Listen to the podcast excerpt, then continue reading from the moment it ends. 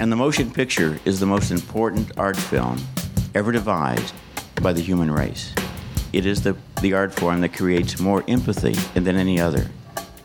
It creates our ability to step out of our own shoes.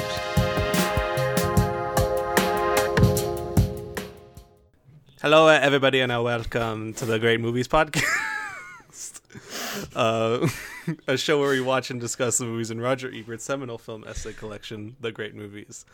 I'm Dylan Cuellar. I'm Jana Gardner. And I'm Nick Fulton.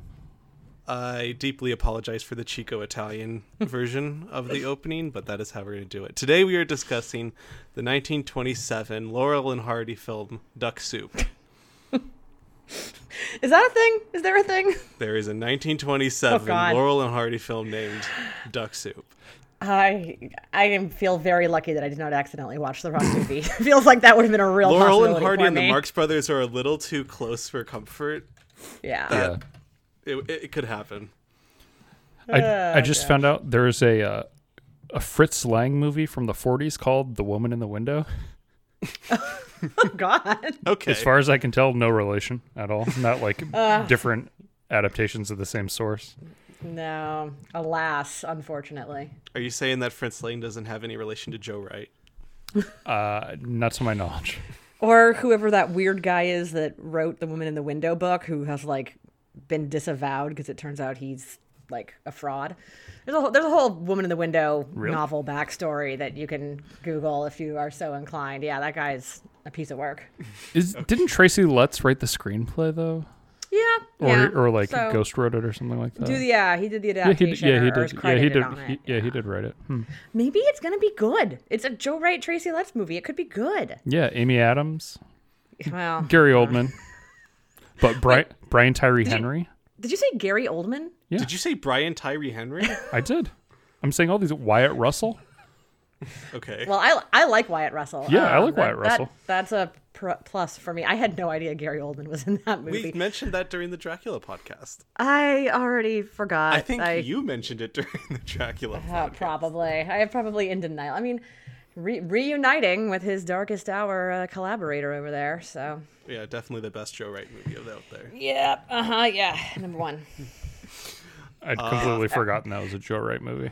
Yeah, I try to. I Does- try to. Doesn't have his usual uh, style or substance or class. It has a good Dario Marianelli score. That's, It does. That's the No, no, the score is That's good. literally the one Joe Wright like trademark that it has. Oh, but- you- Dan- speaking of scores, Danny Elfman does the score to "Woman in the Window," interesting. and I it was gonna was say Danny Elfman did the score to Duck Soup.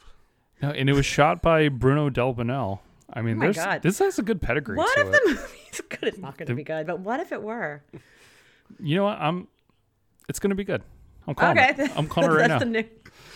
I mean, Nick's buying if- stock right now, and I guess if- you couldn't if- buy lower stock than this. the woman in the window. If Netflix will literally ever let us see it, then we'll find out. Oh, we're never gonna see Like it. it's right. It's just going to just keep getting like No, and that's why down the road. that's why I can make that proclamation is that we're never actually gonna know.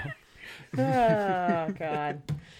I'm glad everybody joined us today to hear us talk about our favorite movie. Yeah, three minutes in in. I didn't even get to read the cast yet, so I think I'll do that now. Okay, sorry. Um, Duck Soup starring Groucho Marx, Harpo Marx, Chico Marx, Zeppo Marx. I think I I can't read this without adding the little quacks that come up with their name. yeah, I liked I like the little the little titles with their credits. It's awesome. Also Margaret Dumont, who is a basically the fifth Marx brother, if there was such a thing, uh, or the Marx sister. Raquel Torres and Louis Calhern. It's also directed by Leo McCarey, who is the goat. Um, and yeah, so I think I'll start off. Um, not necessarily asking about. Wait, what? Did you, What, s- Nick? did you see who the uncredited producer is on this? No. It's Mank. Mank, Good for Mink. Mank exclamation point himself. That's pretty cool. Yeah, Yeah. Herman Mankiewicz. I know more about that. I read a lot about sort of what was happening behind the scenes with Paramount and them at this time, but I didn't get any Mank facts. Mank. Mank. anyway, uh, so instead of usually asking like, "What's your history with the director or the writer or something," uh, I'm gonna just straight up Uh, what's your guys' history with the Marx Brothers? As that seems to be the main creative focus behind this film. I had never seen a Marx Brothers movie in full. I don't think I've seen tons of clips and parts of them, and on you know Turner Classic Movies or just old cable channels growing up, and like lots of the famous clips and bits. So very familiar with the Grouch, the Groucho, the Marx Brothers and Groucho Marx's whole deal. Um, you know, kind of hard not to be growing up in America in the 20th century.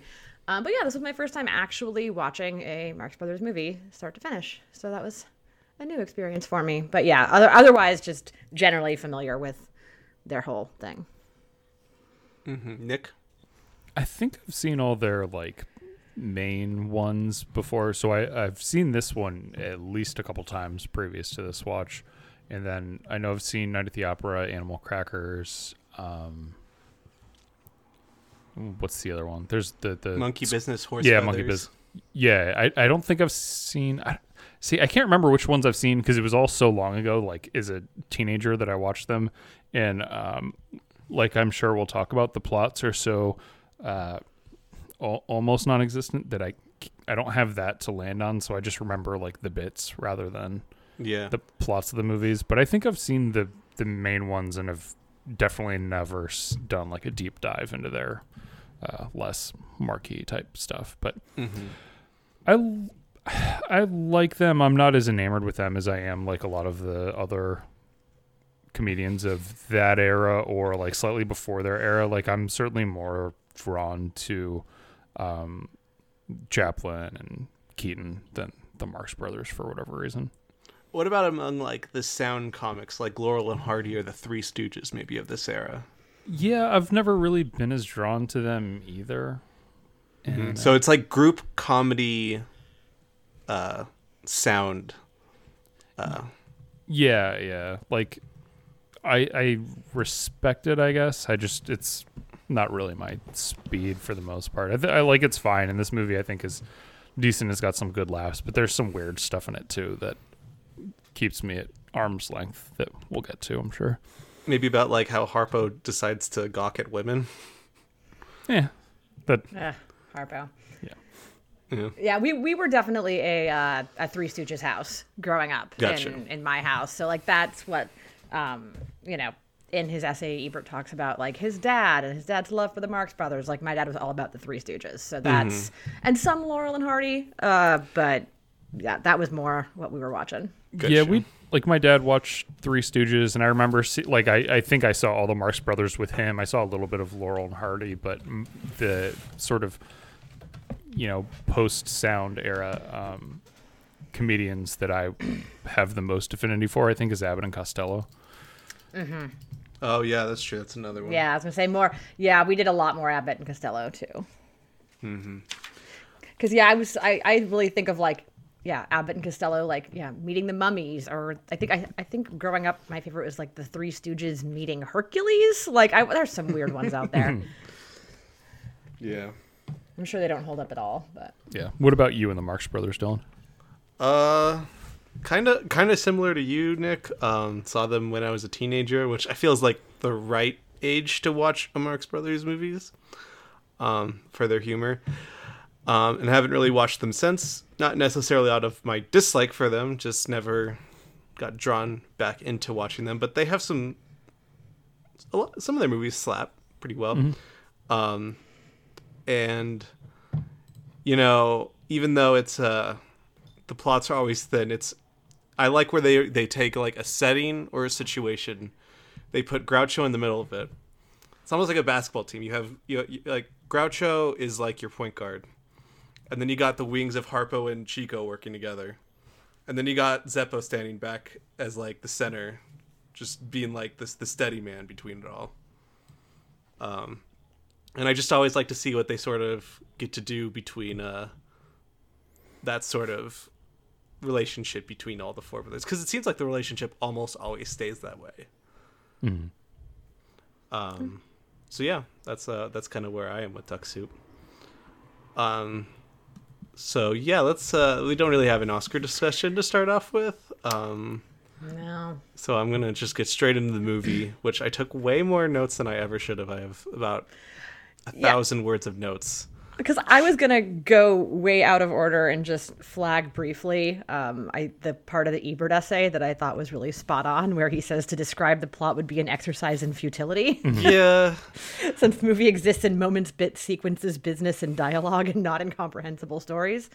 so so that's But, what I you know, kind by all of means, that's what I kind of did is I laid out like ten different like just like bits. yeah the bits.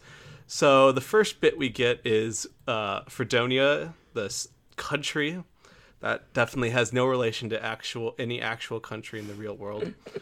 Um, needs a new president, and uh, Margaret Dumont, who's gonna, I guess her name is Gloria Teasdale in the movie, but it's Margaret Dumont. Um, she's gonna lend the country money to stay afloat, and in order to do that, she forces their hand to elect someone named Rufus T. Firefly, which is a great name. Incredible name. Yeah, 80 great Yeah. name. Um, to be the uh, the president, and it seems like mainly she asked this because she's a bit horny for him. Janet just shrugs and nods. She's in. She's in. I mean, I can't Yeah. deny it. She's into him How could Yeah. she not be with the? that, that with mustache everything, and those eyebrows? everything he's bringing to the table. Yeah. And that So, is uh, that is Groucho Marx, just in Yeah. case anyone doesn't know. Apparently, they uh, the original name for Rufus was not going to be Firefly. It was going to be Firestone, but they had to change it. Uh, I assume because of the the rubber Firestone. I'm not positive as to why, but Because of the tire empire. Yeah, but which actually, uh, not a funny story, but uh, and not coincidentally, I guess. But anywho, uh, I went to Firestone High School, which was named after Harvey Firestone. Really? Not a great school. Interesting. Very Anyways, Did you say not a great school? yeah, not a great school. My entire familiarity with Firestone, outside of just the literal uh, rubber, is that one of the maybe the first one of the very first bachelors on the television program The Bachelor was from was like heir to the Firestone family. What? fortune. So yeah, yeah. Hmm. You know, there, there's a fact for you. Okay. Anyways, Firefly, much funnier name than Firestone. Yeah, I don't. is. Why It's would you better. name him Firestone? He's an idiot. Like Firestone seems like a, a regal, Sounds important, strong. yeah, Yeah. strongman name. Um, I guess it could have worked as a sort of like a, this is the name, but this is the person. But uh, I, I I like Rufus T. Firefly. It's, it's a great name. yeah, I think it's a great name. So Zeppo is actually the first Marx that appears on screen because after they decide we're going to elect a new president of- or appoint, there's no democratic process here. Um, appoint a new uh, president of Fredonia. Um, there's a sort of like an international gathering that happens in this big ballroom where basically their entire budget for this uh, movie, I assume, went except for one scene towards the end. Um, and Zeppo's the first one to come on screen greeting uh, Margaret Dumont's character, and I think it's uh, Louis Calhern's Ambassador Trentino from uh, what's the other country's name? I know I Sylvania. Sylvania. That's right. Um, definitely not uh, stand in for another imperial country at a certain point in history. Um, and as Groucho is supposed to arrive, they sing a great song about Fredonia, some awesome national anthem, and no one arrives. I, I have to. I think the song is terrible. Yeah, the song is not There's good. a lot more songs that I remembered it being in this movie. Yeah, Yeah. I, I had forgotten that this movie has like multiple songs, and like, none of them are good. no. None of them are funny. None of them are particularly well performed. I don't know why they. I'm going to to wholly disagree musical. with you on one of the songs that is sung. I think it's pretty hilarious. Um, but it's towards the end. This one I think is purposefully bad. But I think that's the funny part. Like I don't I don't know what your problem is, Nick. I don't think it is purposely bad, and if it is, it's not bad enough. not funny enough. yeah. Yeah, which I like. There's there's all kinds of obviously use of pre-existing music throughout the movie. Sometimes like in really really funny ways. Um, but yeah, the original songs did not click for me. Yeah, And then finally, we see that Rufus T. Firefly's alarm clock goes off.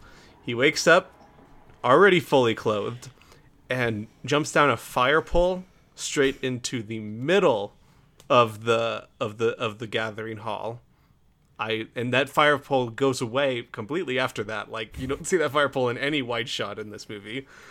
Um, and he goes down and uh, he stands in the line of the the uh, the army people with their swords out, and he holds his cigar out.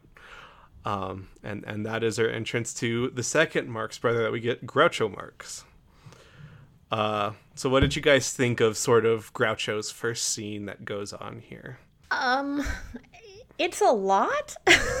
um, yeah, no, I mean, so it's it's Groucho Marx. Like, it's it's very much his persona. I agree. The entrance was really funny.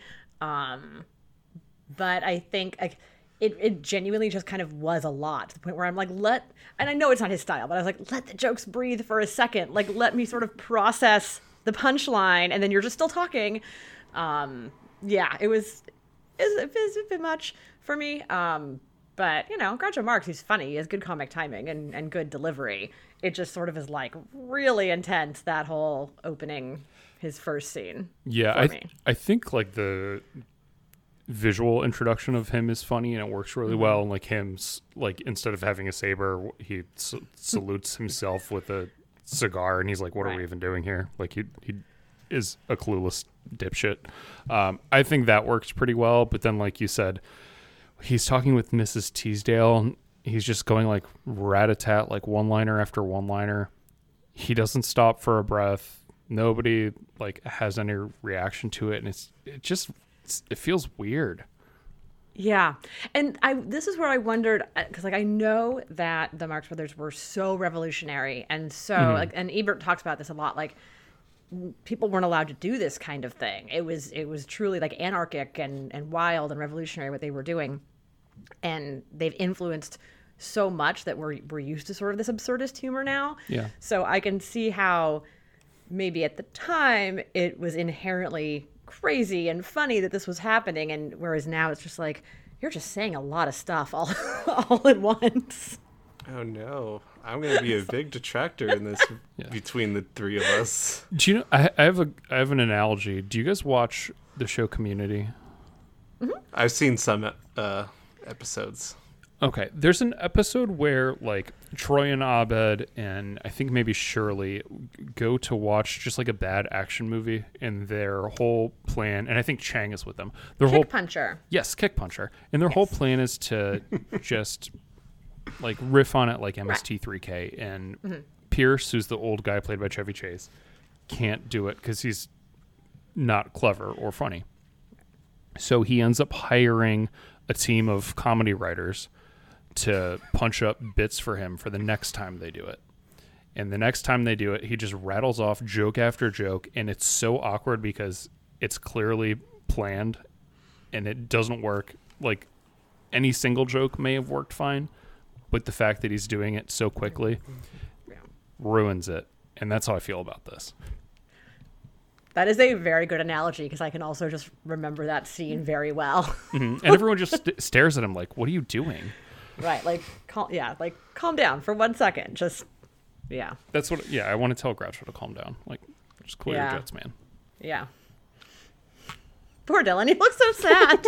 I, I don't. I'm not necessarily We're just like sad. baffled. Yeah, I just don't know where to go from here.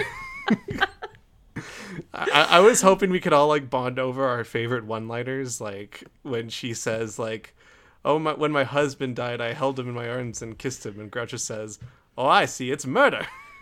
I liked that back because there's a few back and forth there's again that it happened so quickly where they're exchanging back and forth about the husband dying and it being murder and like the the gist of which is of course her husband wanted to die. Why would he want to be married to her? Um and I I did I I laughed at that Yeah. I like as soon as he realizes that she's rich, he goes from like calling her ugly to being like, "I love you." Yeah. So another question, it's not really a question I had because I had some questions about the plot, which is a ridiculous statement because what what what is the plot to have questions about? Like it's Right. not supposed to make any sense.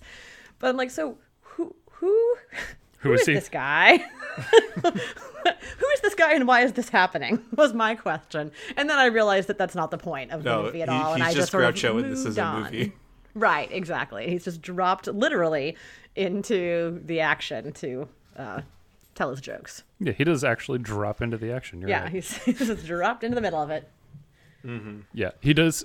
I mean, I, I think it's one of those things where, like, in a vacuum, each of the lines is good. You just need Mm-hmm. to. It, it wasn't paced well, and I don't know if that's just because it was 1933 or whatever. Right. They hadn't figured out how to Yeah. do it yet.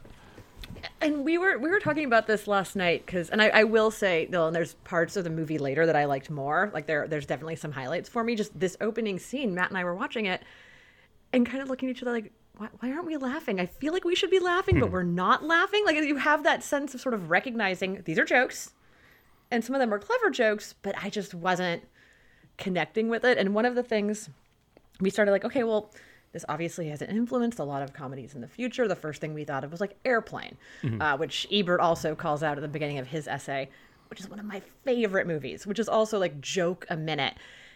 Uh, although even that sometimes I could take a deep breath and calm down. um, and so, but I think it maybe just is the timing and the like you said, it's 1933. This was the very first time anyone had really done a comedy like this. So the beats are just different than we're used to, maybe. I do have to say the line, "Will you marry me? Did he leave you any money?" Answer the second question first. Yeah, that was good. is a great bit. Yeah, Yeah. that was very good. um I don't know. I think um I don't know how if if you guys get this too, but when I watch something that's funny by myself, I don't usually find myself laughing out loud. sure. Especially something that I've seen before because like there's not this sort of like communal like, "Oh, hey, we're laughing" sort of experience. Um even though I find it amusing. I laugh very loudly and very annoyingly when I'm watching something that I think is funny. Like E- even if you're Even by yourself. even, even if I'm by myself, Okay. I'm, a, I'm an easy laugh. But that is, I realize that that's not normal. But Okay. yeah, I'm, I'm, I'm, I'm a laugher. Well, I laughed basically the whole way through this movie while watching it alone. So that was There you go. yeah. See, speaking of uh, like comedic takes on dysfunctional countries plunging themselves into war needlessly, that's how I was. I wasn't alone, but Nellie was like doing work and not paying attention to Strangelove. But the whole like last half hour of that movie, I was just like laughing my ass off at every mm-hmm. scene. This is why I kind of brought up when we were watching Doctor Strangelove, like, mm-hmm. oh, a, a, a farcical satire of America, where these idiots that are running the country plunge war, themselves into a needless war. Mm-hmm. Yeah. No, it is interesting that these fall back to back with these like very heightened war, yeah, satire farces. Yeah. In this one, it's it's almost sort of a Revolutionary War thing instead of a Cold War thing, even though it's set in present time. But um, Yeah. with sort of Groucho being like the uh, the um, the George Washington of it all, almost. I would say. Um, but yeah, so then Groucho breaks out into song about all the rules he's going to enforce on the people while he is breaking all the rules. Um, which I'm assuming is another song that Nick would label as a bad song. I just don't think they're good tunes. Like I'm not. I'm never gonna like put it put it on a mix. Now I'm trying to imagine a world in which you were putting any of these movies onto like, uh, or these songs onto a playlist and just like rocking out at your house. Do we Yeah. need to have a, a, a Spotify social media page where we have just a playlist of a song, like two songs from each movie, like you do with your yearly movie list? For the year. I'm not like s- sitting sitting in front of my clock, like anxiously awaiting when the clock on the wall strikes ten, so I can bust into song. Uh, yeah. That's probably the worst song in the movie, but I Yeah, generally it is the worst. Yeah, that, that's. I think it's the worst song, but it just sets like a bad tone. I think. for- Yeah. I, I genuinely remember, could hum the tune, and remembered a lot of the lyrics from the uh, the Groucho song. I especially like the line where he's like, "You think this country's bad right now? Just wait till I get through with it." Which uh, Yeah. I know this is supposed to be a satire of um, like America's sort of grandiosity and stupidity and greed. Um, as as uh, we're talking about, like, so Strangelove was a satire, and this one would be the farce. Um, man, he just reminded me of Donald Trump. Like everything he did. Sure. Uh, so that that watching it now made it made it feel weird. Um, but anyway, after after Groucho has this whole song about how he's gonna fuck everything up, um, yeah, they have to call for the Excellency's car. They basically like light the beacons of Gondor to get the uh, carriage to the. Uh, it's not a carriage. It's like a it's a bike with a sidecar, and it's driven by Harpo. And this is the introduction to the third. I, I did laugh at the eventual payoff of the bike sidecar uh, bit. That I laugh at every Every time they do it. Time I, I know it's coming. It's so obvious it's coming, but the combination of Harpo's just super excited face that he's about to drive off without Groucho and Groucho's face of like, eh, I could really care less. Gets me every time. Um, so that's the end of sort of, uh, what would it be like skit one? Yeah. This feels like an SNL where every skit is sort of slightly interwoven together. Yeah, yeah. Yeah, it's it's definitely just a series of excuse me bits and like yeah little sketches of connecting tissue mm-hmm. kind of yeah because I mean in some ways the plot's very complicated like like it has it has no plot but then it also has this very complicated plot because then there's the There's other country and there's spies. spies. going yeah and so trying to remember who worked for who and why they were there and what the spies were trying to accomplish uh was actually kind of complicated plot Um, so the second bit is uh,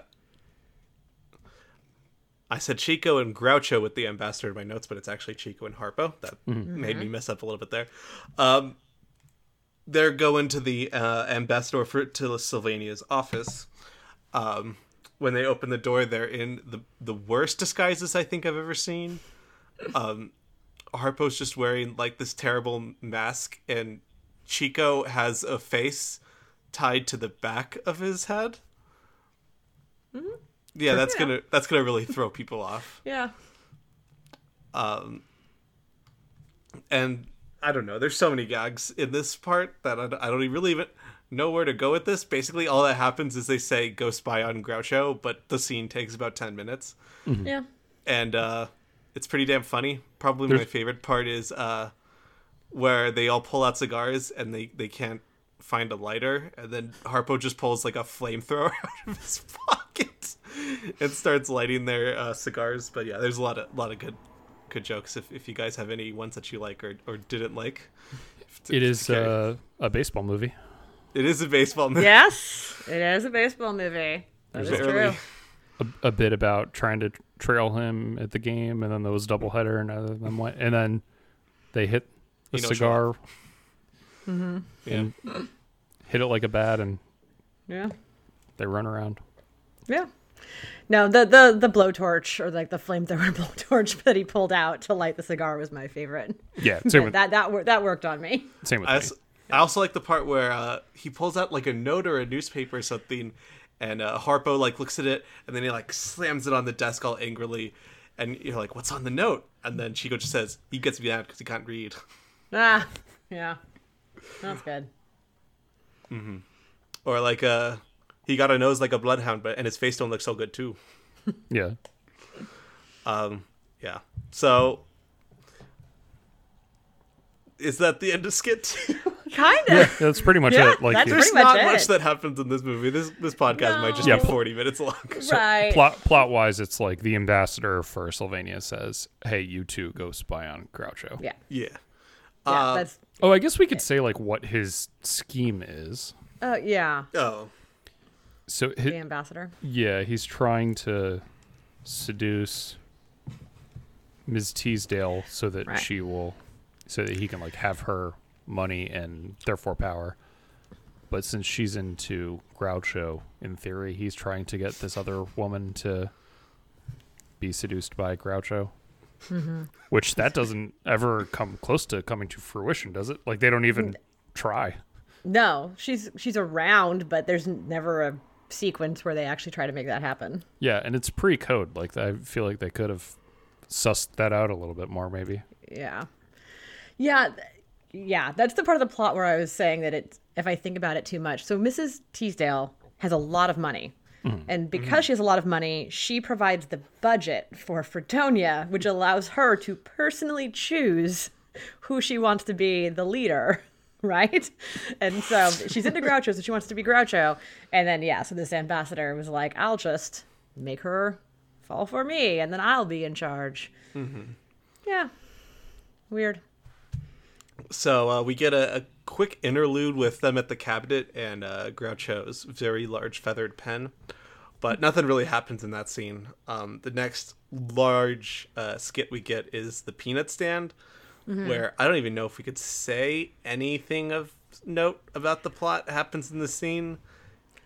It, it's it's no. basically them doing a who's on first with the lemonade stand guy's hat with the hats, mm-hmm. yeah. This is just when they just are doing a, a extended bit where they're hat swapping. Yeah. It seems a lot like a, a Looney Tunes bit. Yeah. There's not. There's one part where they like the sound completely goes, mm-hmm. and there's not even like music, and there's not even like Foley noises. They're just like grabbing each other's legs and taking off each other's hats, and there's there's nothing. Yeah, there's a couple yeah. like the mirror scene too, which I'm sure we'll talk in length about. Yeah, the mirror scene's uh, completely silent. Just totally silent. And having something totally silent is weird. Yes, that, yeah. that's very weird. Yeah. Yeah. So I should know this, but I don't because I was thinking of Looney Tunes a lot also watching mm-hmm. it. This is pre Looney Tunes, or like what? What is the what is the influence sort of back and forth with this and Looney Tunes it timing wise. Is and I know that Bugs has like um consciously alluded to uh Groucho a, f- a right, few like times, and I think even the carrot is like the cigar. Yeah, yeah, um, totally. yeah. But so Bugs specifically, it looks like debuted in 1938. I don't know when the Looney Tunes themselves um, debuted, okay. but but yeah. So Bug, so Bugs was like, yeah, five years after this. That makes sense. Yeah, so it looks like Looney Tunes itself started in 1930. Oh, wow. So. So I I think they overlap a bit, but this was also like not the first Marx Brothers movie. Um. So, the next scene we finally get a little bit more plot, which is uh, back at the the peanut slash popcorn stand. Uh, Chico is uh, you know, doing the regular like peanuts, and um he's right outside Groucho's window, and Groucho orders some peanuts and then uh, asks him if he wants to be a public nuisance. To which he says, "Sure. How much does the job pay?" Um, and basically, this is the infiltration, where Chico and Harpo become a, an inner circle member of uh, Groucho's life. Um, Harpo is taking calls for Groucho with and speaking via squeaky horns in his pants pockets. Um, that was pretty funny. He does do that. Um, Chico gets through the vetting process to become the Secretary of War by answering none of those questions, which felt again pretty Trumpian to say the least. Um, what one of the weirdest jokes in this whole movie comes at this moment where uh, Harpo is showing Groucho all of his tattoos. That was so strange. okay. That scene was so weird. And like, look at this one, look at this one, and then I have your grandfather over here. Like, what? And then he shows one of like a, a dog house, and mm-hmm. uh, Groucho basically puts his face up next to like Harpo's chestal area mm-hmm. and meows, and then a dog's head pops out of Harpo's chest and barks at him and it's not not even like an animated one like his tattoos are. It's a actual golden retriever German shepherd looking dog's head. um, that's the weirdest joke. Yeah, that whole sequence was very strange. It's very strange, very very odd. That um, might be my favorite bit in the whole movie, besides the mirror bit, is the, yeah. just the dog the dog barking because it makes no it just, it, yeah it doesn't make any sense even like from the the the baseline of this movie where nothing makes sense like that especially just makes absolutely no sense yeah for sure it's good that feels like something that would have been a looney tunes thing because animated mm-hmm. it would have made more sense right but yeah. in a live action duck soup movie it uh, yeah. anyway yeah. so after this uh, vetting process uh, groucho finds out there is a tea party to which he has been not been invited specifically because Raquel Torres's Vera Marcal um, switched slash thrown out his invitation. To, so um, the uh, ambassador to from uh, what's the name of the country? Slo- Sylvania. Sylvania. Slovenia, um, can get some alone time with uh, Teasdale. Uh, at which point, uh, he and Harpo jump into the bike, and Harpo takes off without him. Yep. Yeah. Uh, Yeah, anyway, so then at the tea party, when Groucho does arrive, um, uh, Groucho makes quite a fuss and is trying to win Teasdale back. Um, one of one of the my favorite lines of the movie is uh, where he's trying to woo uh, Margaret Dumont's character, and he says, "All I can offer you is a Rufus over your head." Mm-hmm. Yeah. I like that line. Good wordplay. Yeah. Um, yeah. what happened in this movie? Yeah, I mean, not not much else, honestly.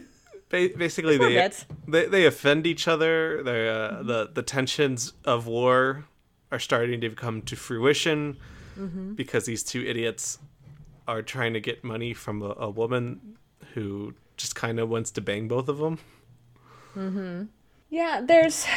Yeah, I, I made notes of the bits that I liked, but I have no idea what order they happened in. Right, so right. It's not useful. I'm like, I like, they go back to the, they have a second bit with the vendor that I really like, but I think that's. That, that's what happens end. right after the tea party. Oh, okay, perfect. So then they, I like the second bit with the vendor um, even more than the original hat bit. What did you like more about the second one? I don't know. I think for some reason I just liked like it escalated more, and I liked that like sort of how more aggressive the the vendor guy. What is he selling on the street?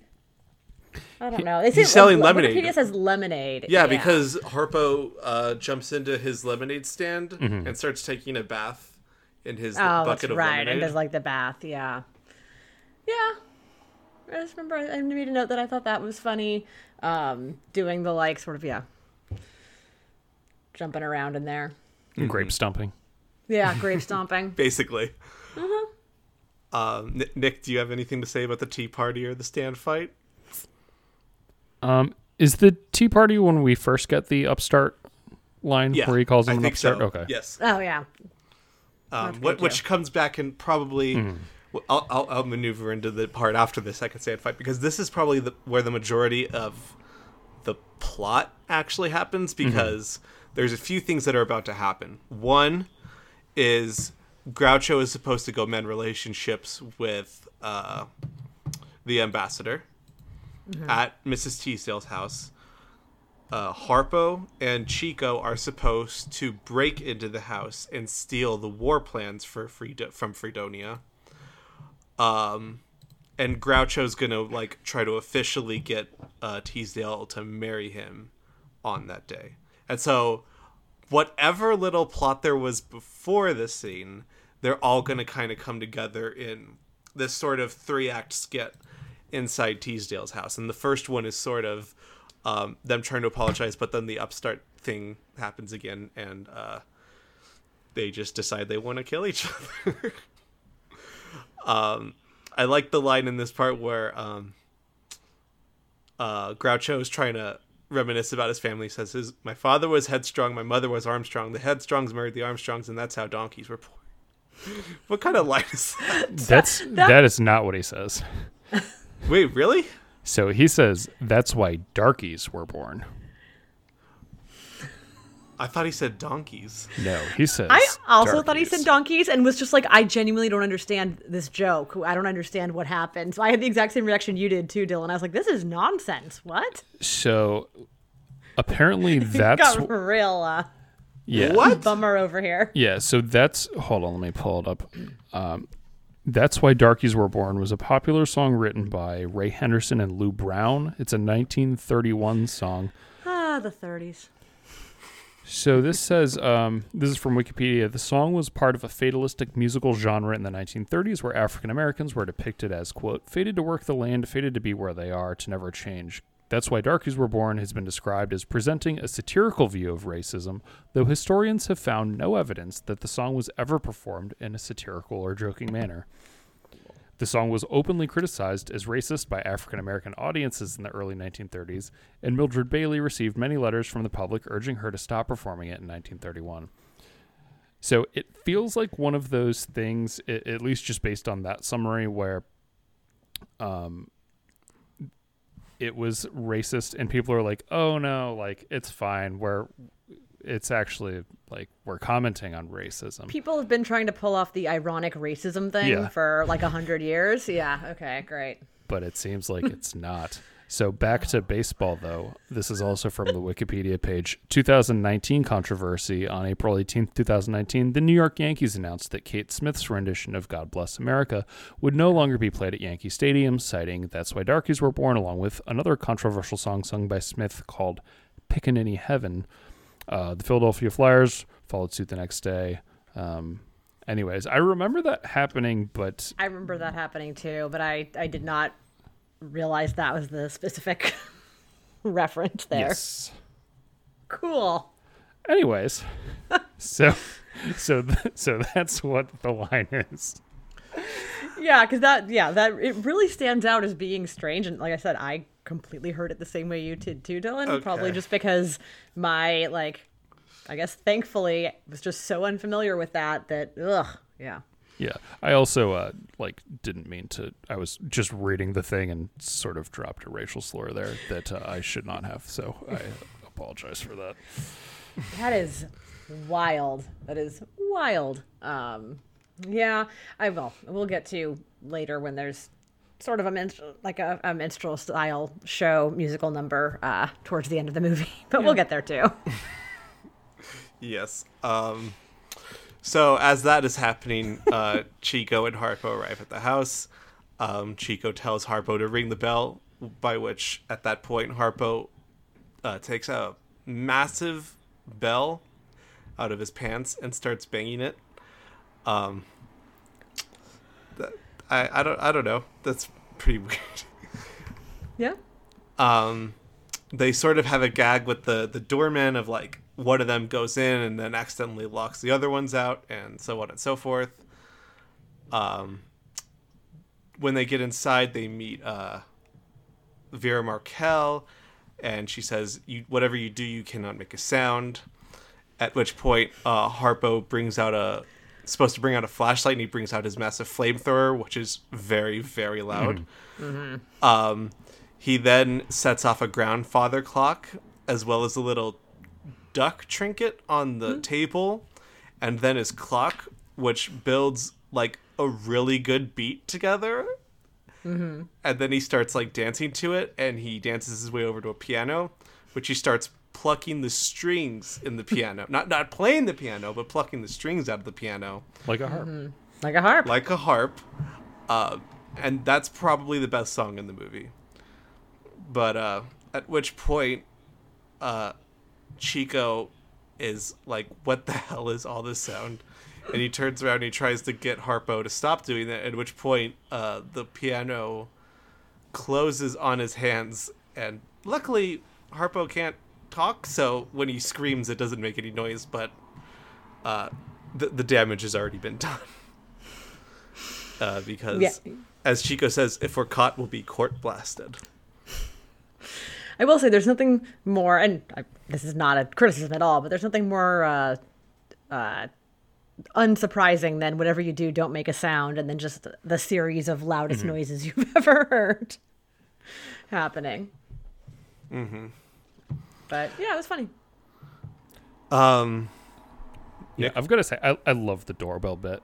I think the doorbell bit is hilarious. it's really good. Yeah. Yeah.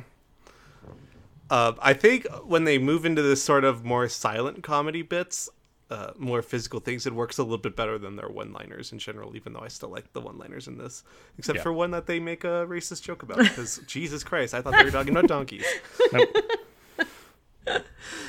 Um, uh, at which point, um, shoot, where does I have a Groucho line written here, which I, d- I don't remember who he's saying this to, but he says, "I'll see to my lawyer about this as soon as he graduates from law school." Do you guys Yeah. remember when? He, he says it like it, it's somewhere in that sequence. I made note of that too. Obviously, um, it's it's somewhere when they're all running around in the house. sounded Trumpian as well. um. Anyway, throughout this whole mess of a thing, um, there becomes the famous scene in the movie where Chico and Harpo both dress up as Groucho and try to get the war plans. And in the escape, Chico and Groucho uh, start looking like they're supposed to be in a mirror together. And Chico has to act exactly like Groucho in order to not be caught, so it looks like it's still a mirror. Right, So- and there had been a mirror there, but like Yeah, when they were Groucho running around, it got it. shattered. Yeah, Not Groucho. Chico ran through it. Yeah, as, as you do. Yeah.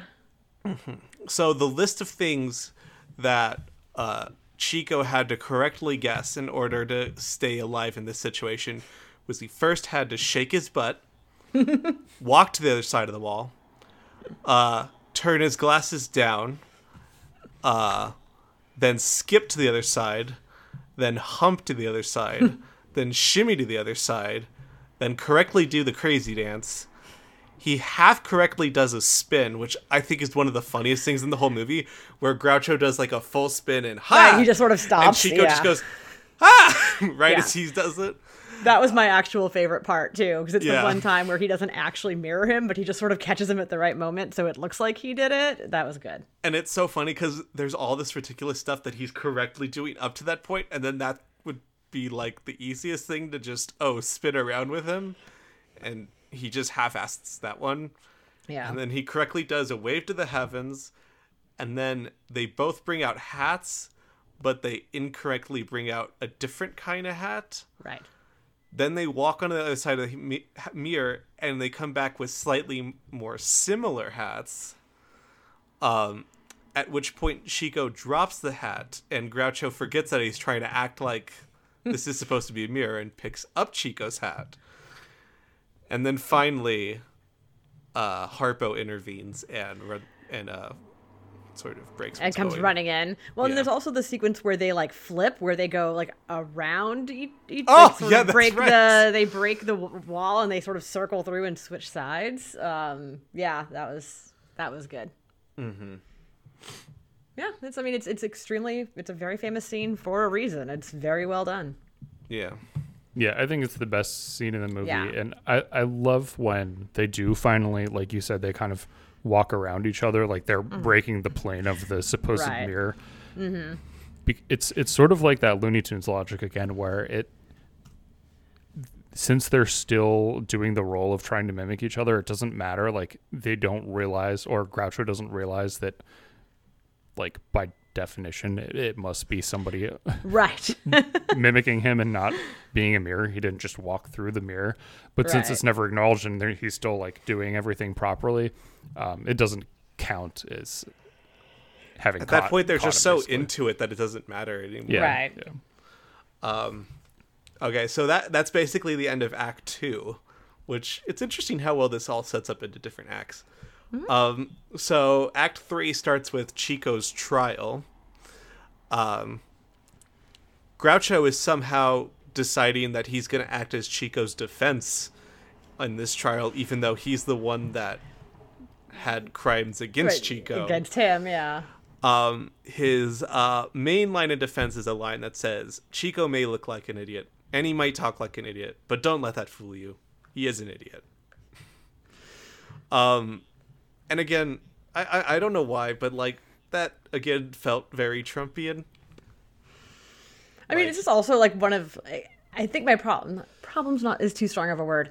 Um, but it's it's like quite literally the oldest joke in the book. Like I, it's yeah. one of those things where it's just like it's such a. I'm like, well, obviously that's what he's gonna say. Like I've heard of that a riff on that joke eight million times, um, and it is funny. But I'm yeah, it just feels super super familiar, which is not their fault. This is like movie's 90 years old.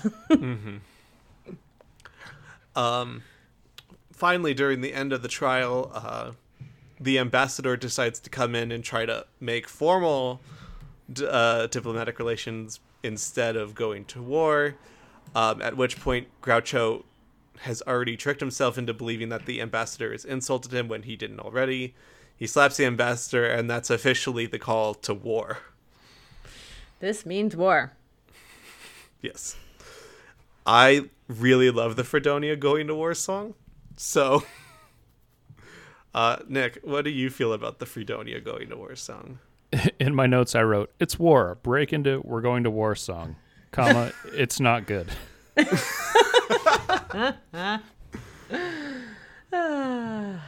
I I think I like this part in the last act of the movie the most because um, all four brothers are sort of acting together, and it's fun to see them all bring their own little thing to it. Um, especially Zeppo, seeing Zeppo get to become like a main part of the four in this Yeah. final part is is pretty enjoyable. For the Um, last time. I can say, yeah, that's the last time they were all in the movie together. Poor Zeppo. Yeah.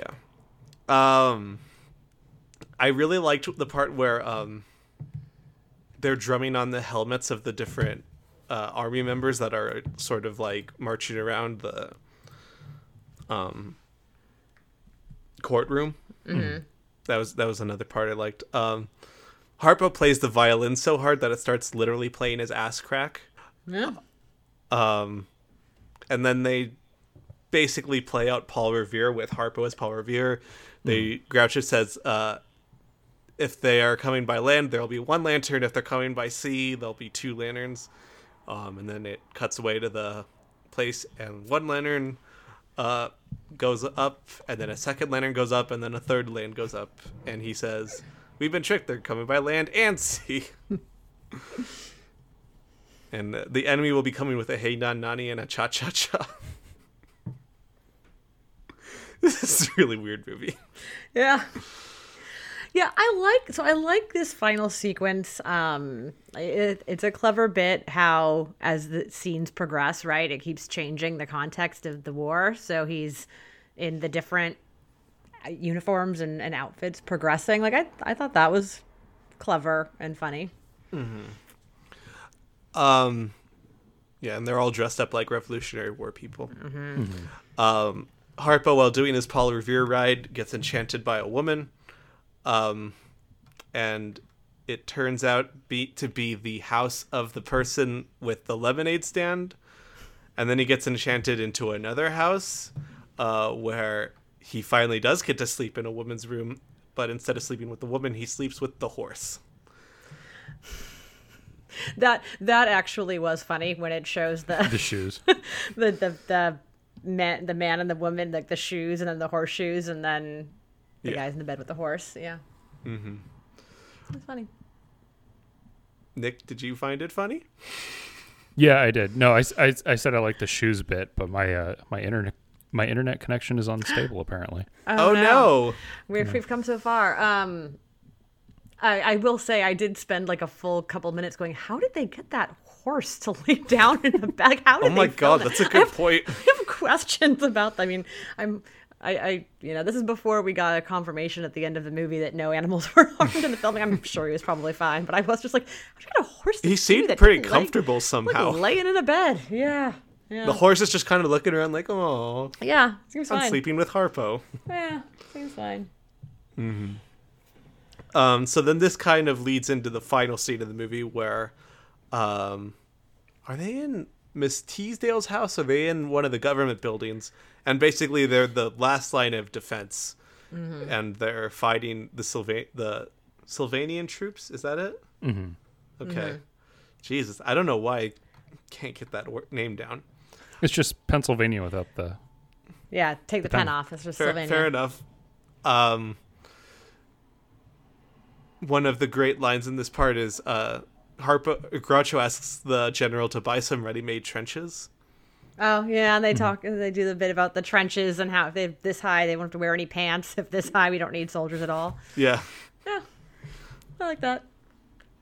Um, there's a lot of weird things that happen in this part. Um, they get worried about a gas attack, at which point uh, Groucho says, "Don't worry, take a teaspoon of bicarbonate and you'll feel better." That was a gas joke. Very mature humor in this movie. yeah, um, there's a missile that's shot into their room, which goes about five miles an hour, which is pretty funny. yeah. Um, one of my favorite parts in this end scene is Harpo is walking around on the front lines with a call to arms banner that says uh, "Join the army and see the navy." Yeah, when they're like, "Don't worry, I have someone out there doing recruiting," and then it cuts to that, and I'm like, "What?" That's yeah, so another, funny. It's another joke where my my reaction was, "Huh?" like, okay. Like I'm not sure if that's like a maybe a reference of the time that I didn't quite get, but Yeah, and I, so I listened to the commentary, and um, they said there were they pointed a few references that they're like, oh yeah, like in the 30s, everyone would have gotten this. In the song, the that that we talked about, um, is apparent like was apparently a very popular song at the time, so everyone at the time would have gotten it. And now it's just like, do you say donkeys? yeah, exactly. Yeah, I yeah, I kind of figured with most things, um, when I don't get the reference, I'm like, eh, I, I bet that was some sort of like Yeah, joke that everybody would have laughed at at the time. yeah. Um, uh, one of the I think one of the more famous jokes is uh, Chico asks Groucho, "What are the things that go up and down and up and down and up and down?" And uh, Groucho says tanks, and he says, "You're welcome." Yeah. Like that that is a Bugs Bunny joke, basically. Like Mm-hmm. Yeah. that's like exactly a Bugs Another Bunny Bugs joke. Bunny joke is like when Harpo, who suddenly arrives out without his recruiting gear, um, and in a hat, uh, is trying to shoot the enemy, and someone shoots his Oh, hat, it's and it like does like a little. Yeah, just like a little ninety degree spin, and Mm-hmm. then some machine guns start firing him, and his hat spins around like a fan. Yeah. Um, That's funny. Because of course that would happen. Um, they uh they dr- they do an eeny meeny miny mo multiple times because every time Chico does eeny meeny miny mo, he picks himself. At which that point, it, that was really funny. By the way, I really like. it. And there, it's not exactly eeny meeny miny mo, right? It's, it's, like, a but it's some ranze, rhyming tutse, convention. trice, fo- But I did enjoy that every time he forgets where you're supposed to start, so you don't pick yourself. he keeps picking himself every time.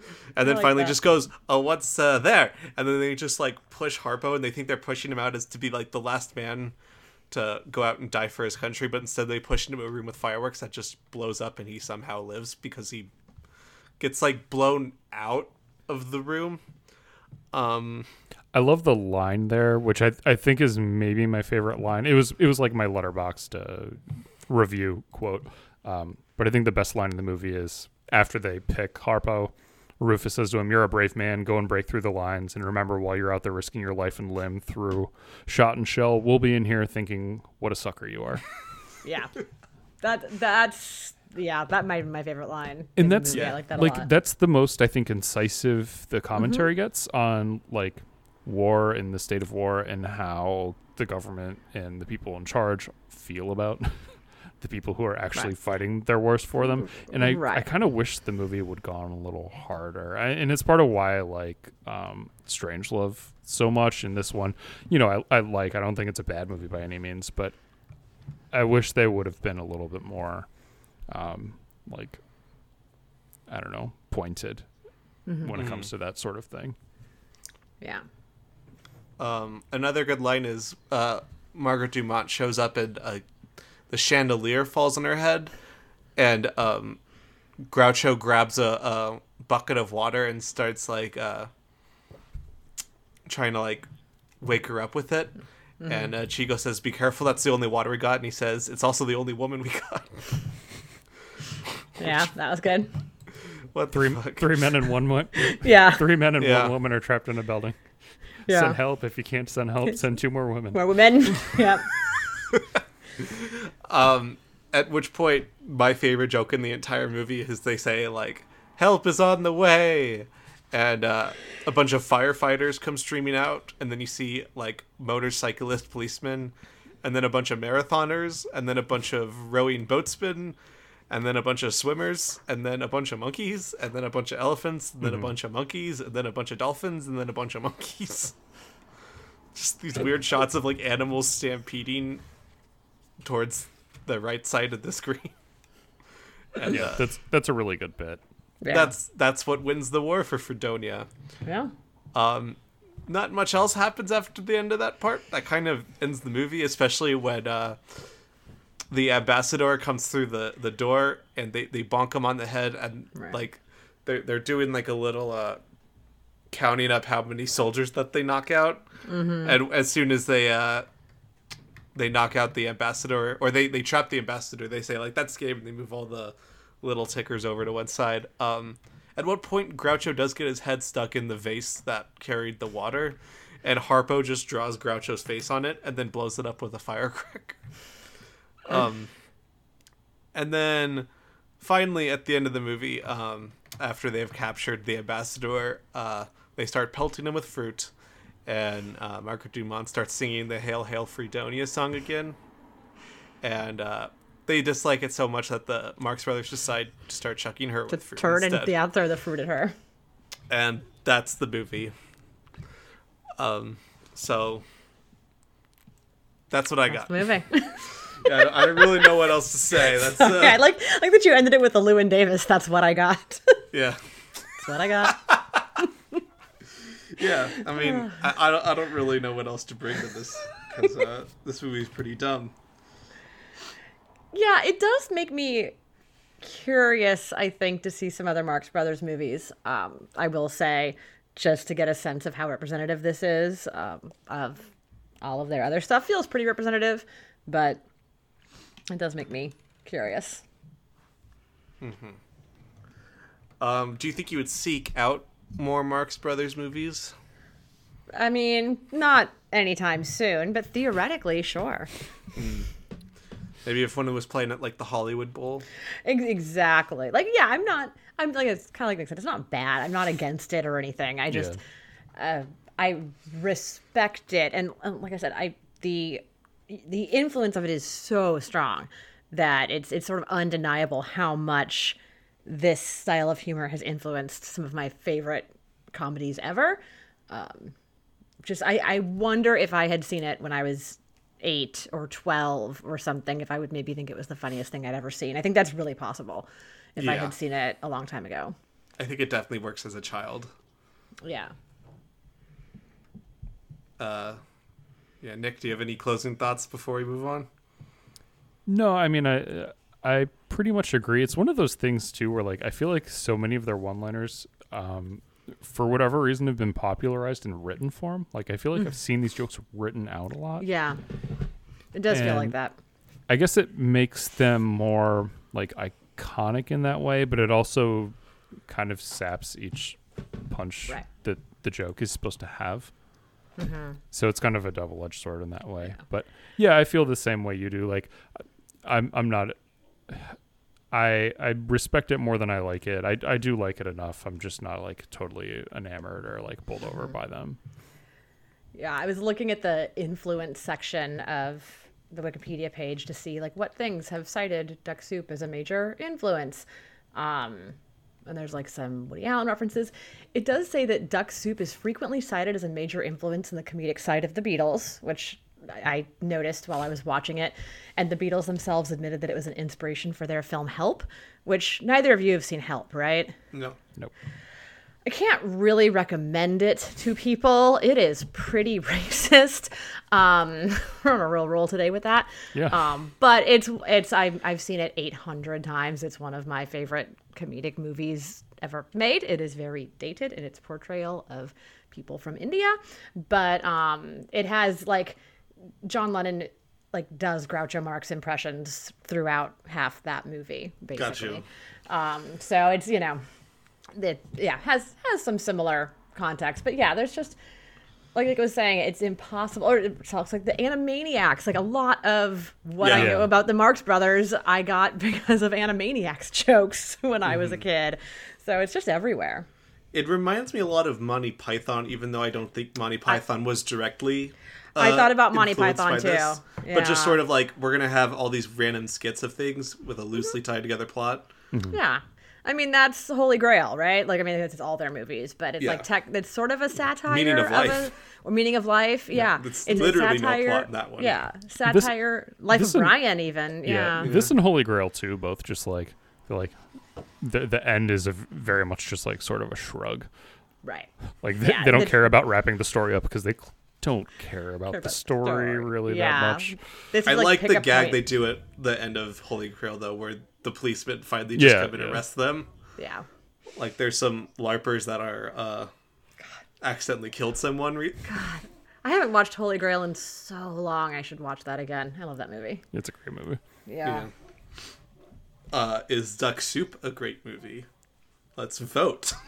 so thumbs up, thumbs down. It's a it's a soft thumbs up from me. Um, Okay. It's not a, not a, I wouldn't give it a thumbs down. Like I'm not gonna watch it again, but you know, it's a it's an important movie. Yeah, I, I still feel like I would go thumbs up. Okay. So Jana, what would you rate it out of four? Um, two and a half out of four. Gotcha. I think is is where I landed. Yeah. So not you know it's like I said. I, I feel like for me three is where I like enjoyment, and then two and a half I'm like respect. I'm going the same. Yeah, two and a half for me too. It's close. it's Um, like a two point seven five. Yeah. Okay.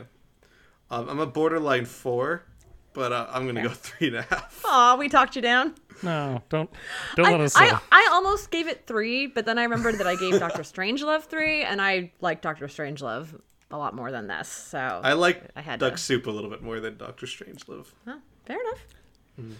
It's a like I, I feel like the first three seasons of the show, it was sort of clear like what the best movies were. And Yeah. this one, I feel like it, it's pretty. Um, there's a pretty wide discrepancy between what we all are uh, like super going for. Because I think of the nine, I would say that Yeah. Strangelove is by far my favorite. Of the of this current season that we're in the middle of, Yeah, I think so. I'd have to look at the list again. I mean, but it's gonna be Fargo for me and maybe for Dylan too. But oh, is Fargo this? yeah, Okay. yeah. Well, then maybe. Well, I don't know. we're get, we're getting all the way up to G's, or at least the first G coming up. So, Dylan, are you frozen or just very still? Uh, just very still. Oh. you were just very. St- That's the thing about Zoom. Is like if you were like looking, you were looking down at the book, and so I was like, I can't tell if he's frozen or just completely still. Yeah. Um, Okay, yeah, I guess. forgot we were doing Fargo. That that one and Strangelove are gonna have to duke it out for me. I We think. also we have a well we'll talk about what we have coming up next week. This is Yeah. this is gonna be a real multi-week journey that I've been on with these movies. uh, true. Uh, we still need to do Ebert quotes though, so I Yeah, we think. Jana kind of already did. I did yeah, basically the the one that I wanted to call out so you guys can go. oh, that I'll was liter- uh, that was literally the one I had. So Ah! Some week we'll try to not have the exact same Yeah. quote, but Yeah, and that was the main one I think I had. The, fi- the final paragraph. sure. What? Wait, was it the final paragraph? Oh no no no no! The one we were talking about was the to describe, describe the the plot would plot be an be exercise in exercise in futility. Oh, okay. So then, uh, dated as Duck Soup inevitably is, in some respects, it has its moments that seem startlingly modern. Then he lists out a bunch of different parts that we already talked about, so I won't uh, engage with that again. The brothers broke the classical structure of movie comedy and glued it back together haphazardly, and nothing was ever the same.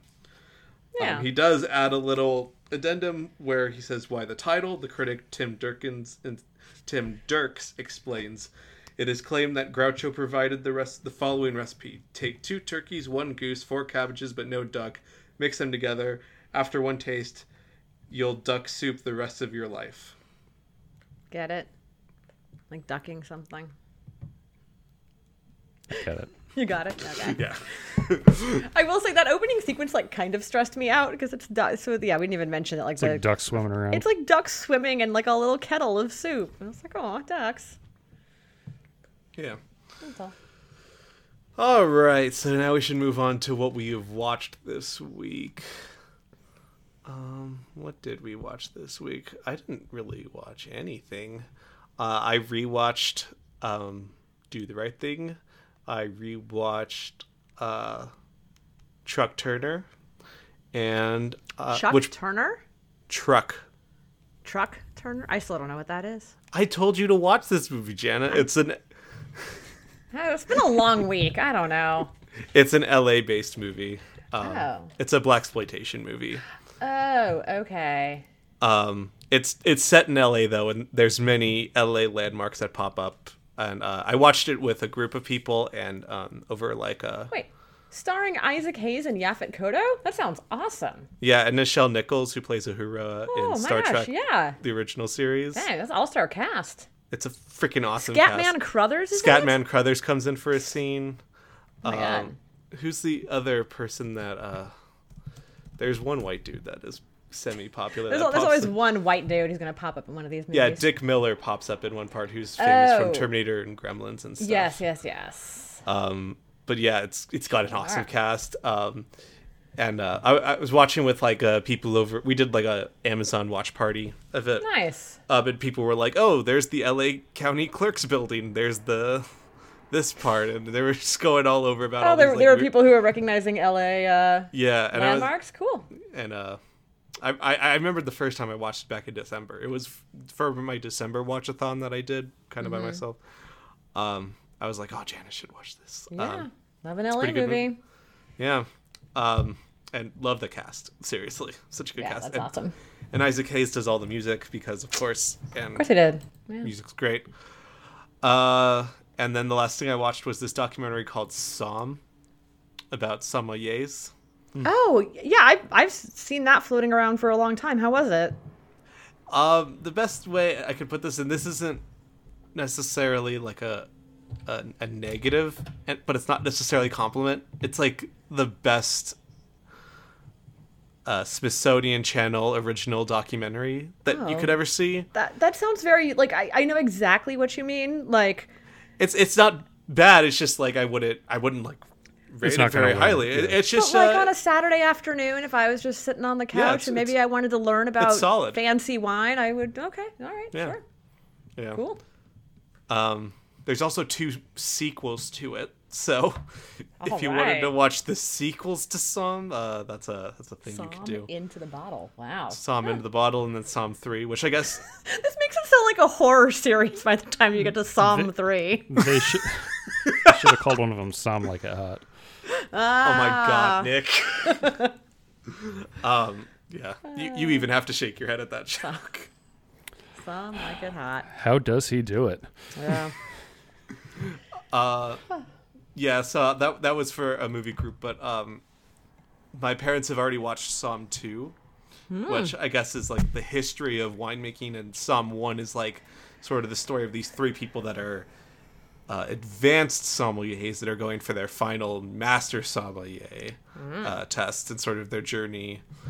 Um, and it, I, I will say it's pretty intense to see like all the like literal thousands of flashcards that are all around their office and maps of wine regions on their walls and uh, Yeah. them having Yeah, to taste wine. that's I feel like intense like that's an intense thing to commit yourself to. Yeah. Like yeah. I feel like it would be like somewhat equivalent of taking the bar exam, which Yeah. I don't know if anyone has firsthand experience with that. You are in fact surrounded by um flashcards and diagrams and things like that, so that, Yeah. that tracks. And lots of Yeah. wine. And lo- and lots of wine also. So that's all consistent. That is Nick, all did- straight on. What was your major exam that you had to take for like medical school? Is there a main one? Yeah, so in med school, you have to take uh, what's called the USMLE, E, which is actually three different tests. No, it's four different tests. Um, Yeah, so you- actually the, the the Somm test is three tests, so sort Yeah, of you- tracks. you take one after your second year, two um, either your third or your fourth year, and then one a year after you graduate. Wow. Ugh. Yeah, Were they many. fun? Yeah, oh, they're a blast. Yeah, great time. Everyone loves them. Yeah, I'm sure. I wish I could do them again. They won't let me. I keep asking. That's the thing about the bar exam. Like, You- if, you can. if- if you could just you could take fifty of them if you really wanted to. Like, Mm-hmm. um, well, maybe not fifty. Some states share, um, but you you could take dozens of bar exams if that's something that you were insane enough to want to do.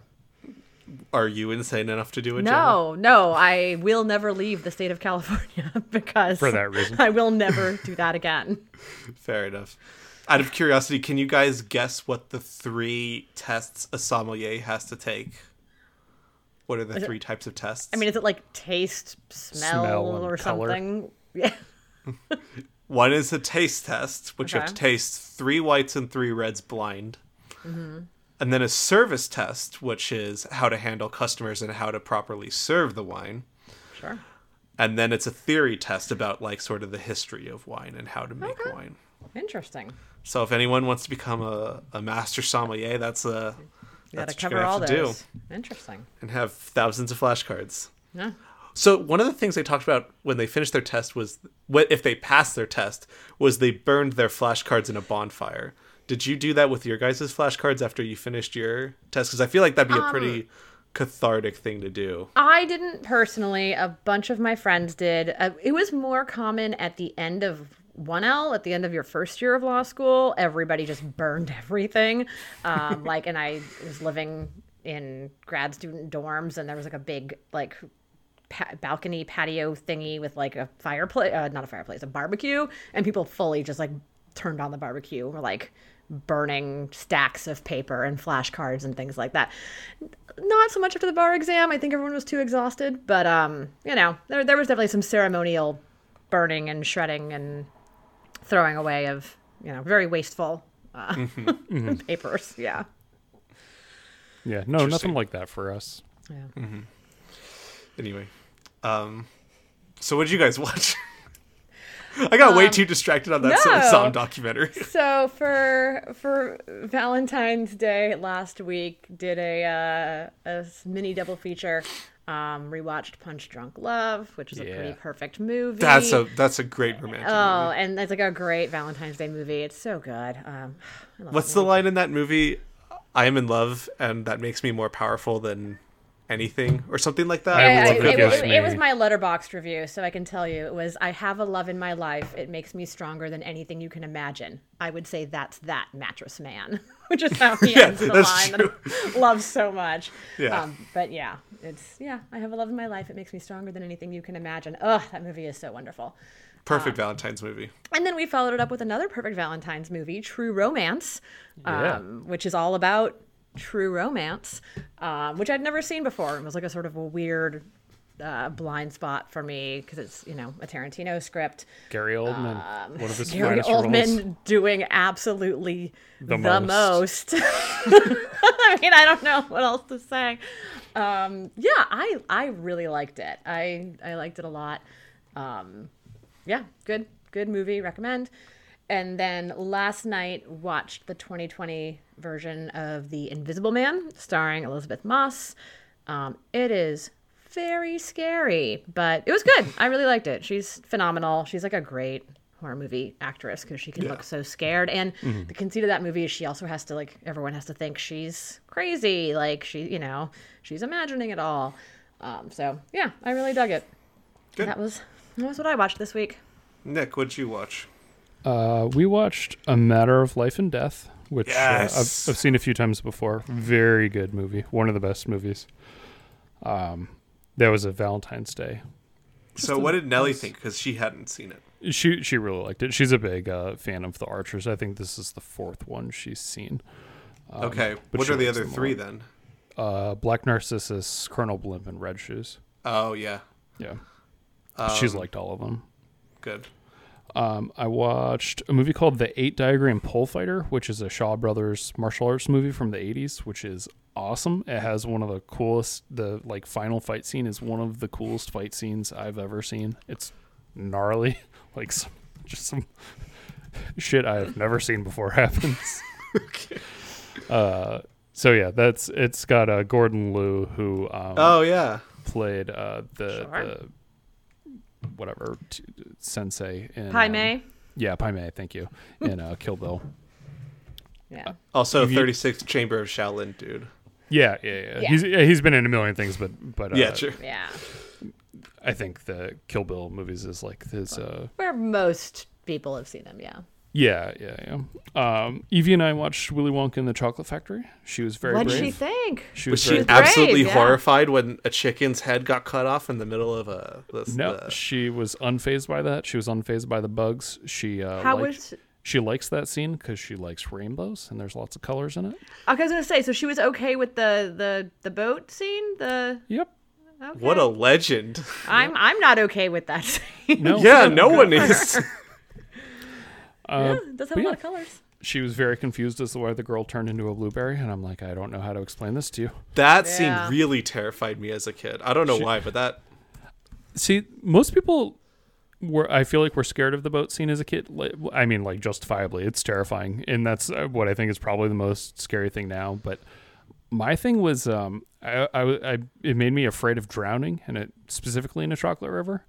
Yeah. Okay. There's a lot of really, really no. Yeah, in but no, she was, yeah, she was a champ. She really liked it. We've actually watched it a couple times, um, over the last few days. And then I watched The Human Condition Part One, which is um, super long. It took me a couple days because it's uh, three and a half hours long, and there are two more parts. Yeah, that's only that are also the uh, first about part of three a hours long. three movie. Oh, jeez. Yeah, Yeah, it's like supposed to this be is viewed the as, first like, one part of three.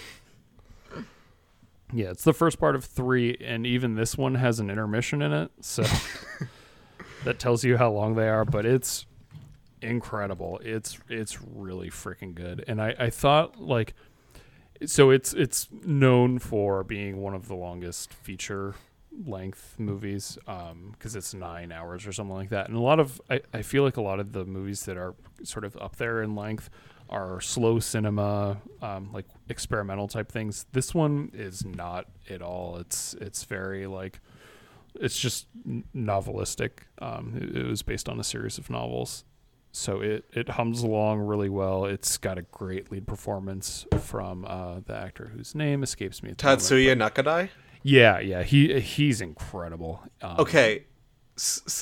Okay. I'm going to try to not go into it too much, but uh he also plays in another Masaki Kobayashi film yeah, called he's Harakiri.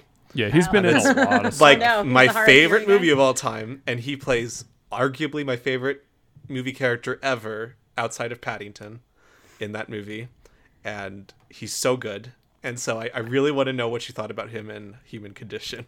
Oh, he's so I've seen him in other stuff. I mean, he's um he's in He's so- in Ran. Yeah, so he's Oh, in but you haven't seen Ran. I haven't seen Ran, but he's in Seven Samurai. He's in um Yojimbo. He's in High and Low. Yeah. he's High and low is the the detective is the main Yeah. other thing. But um so he's you know been in Seven in, Samurai he's only got one shot in that entire movie. Yeah, yeah. He only Uh, walks across the screen when they're looking for samurai. But in High and Low and Yojimbo, I think he's second billed in both to, to Shiro Yeah. Mifune. He's the guy Um, with the gut in Yojimbo. Yeah, yeah. So I mean, I, I I was already familiar with him, but he's he's really really good in this. Mm-hmm. So I I already started the second one. I'm like an hour into the second one, but I will probably finish those this week because they are very very good. I cannot wait to hear more about this because I'm so excited. My parents have been talking about going on vacation for a couple of months now, like taking a weekend trip, and um, at whenever they do it, I am going to watch The Human Condition straight through. So I am just waiting for that moment. So I'm excited to hear you doing that. Um, I do you think? Oh, go on, Jan. Oh no, I was gonna, I was gonna make a dumb joke about how, and I can't since it's a pandemic, so I can't be like, oh, you could throw a raging party, but instead you're gonna sit Yeah. down and watch like nine hours of Japanese cinema. Um, but you shouldn't throw a raging party anyway, so No. responsible choice. Um, yeah. Do you think there's any chance that as soon as you finish the human condition, you might move on to another Masaki Kobayashi? Yeah, we I told you we Tatsuya almost Nakada- we almost watched that um, Mm-hmm. when we watched Wages of Fear like a couple months ago. I basically just said, "Hey Nelly, pick one of these," and she picked Wages of Fear because she loves because she loves Sorcerer. Yeah, yeah, I, I- get it. And like Wages of Fear is also just a spectacular. Film. Yeah, It's yeah, just- that movie, that movie also rules. So I'm holding my breath to see to wait until you see Harakiri. yeah, we'll get to it. Uh, probably within the next, I don't know, probably before summertime. I would imagine. Yes. So, uh, yeah, I, I do like that the whole time Nick, Nick was describing this three part movie with three and a half hour long uh, individual films for a 10 hour long total runtime. And Janet's just like, oh my god, I can't imagine, even though she rewatches Lord of the Rings every single year. I do, I do, but the Lord, but Lord of the Rings, I like, I don't have to like follow along. Yeah, I know, I know. happening. I, I just, I just wanted to, but yes, it is true. It is very true. yeah. So, uh, I'm, I'm, I want to know which part is your favorite at the end of the the three, though, Nick. Sure. All right. So that's all for us this Yeah, week. we made it. We did make it. What a what a long and arduous podcast. Usually we haven't even There's probably sometimes we haven't even gotten past the halfway point of the movie. Yeah, probably. But uh this was this was a quick one. All right. So um you can find us on Twitter and Letterboxd at Great Movies Pod, and thank you to Scott Brady for our cover art. Um, you can find him at S Brady Artist. And uh, next week is uh, Jana's uh, childhood favorite. Oh, you're E.T.. hosting it too. I'm aren't you? hosting. Yeah. Oh wow. Yeah, get excited. You know, it, it'll be fine. Um, it's ET next week. Extra, It's E T, the extra. the extraterrestrial. It's a great movie. Which It um, is. this is the only essay that I really remember well from the first time I read the book. Yeah, it looks Um, cute. It uh, it it, it gets me as emotional as the as the movie gets me, and it's uh, it's perfect. Um, and I think you could tell from the opening uh Yeah. line where it's going, but it's it's just perfect. Yeah, I, I'm sure. I'm sure we will talk about it even much more than we normally talk about the essay Yeah, I think so too. next week. I would imagine gives a little bit more to chew on there. So I'm very very very hyped for ET. I, I do want to go on the record and tell people I, I don't dislike ET. I know we're- just It's Nick and I are just stressful. like I don't like like stressful, sad kids stuff. Mm-hmm. Um, I was a very sensitive child, but um, no, I'm I'm excited to watch it again. It'll be fun. Are you few still a sensitive adult? I'm a pretty sensitive adult. It's it's true. Um, but I did. I, I rewatched ET uh, a few years ago, and and it was not as as upsetting as I had remembered. So Yeah. I'm excited to. I mean that watch that again. happens with childhood movies that you Right. I remembered it being like a horror movie, basically, and it was not that that bad. anyway. We'll get there. So that'll be us for this week. Um, enjoy your movies. Roger out. Roger out. And when I go to the movies, I am that person on the screen. I am having vicariously an experience that happened to someone else.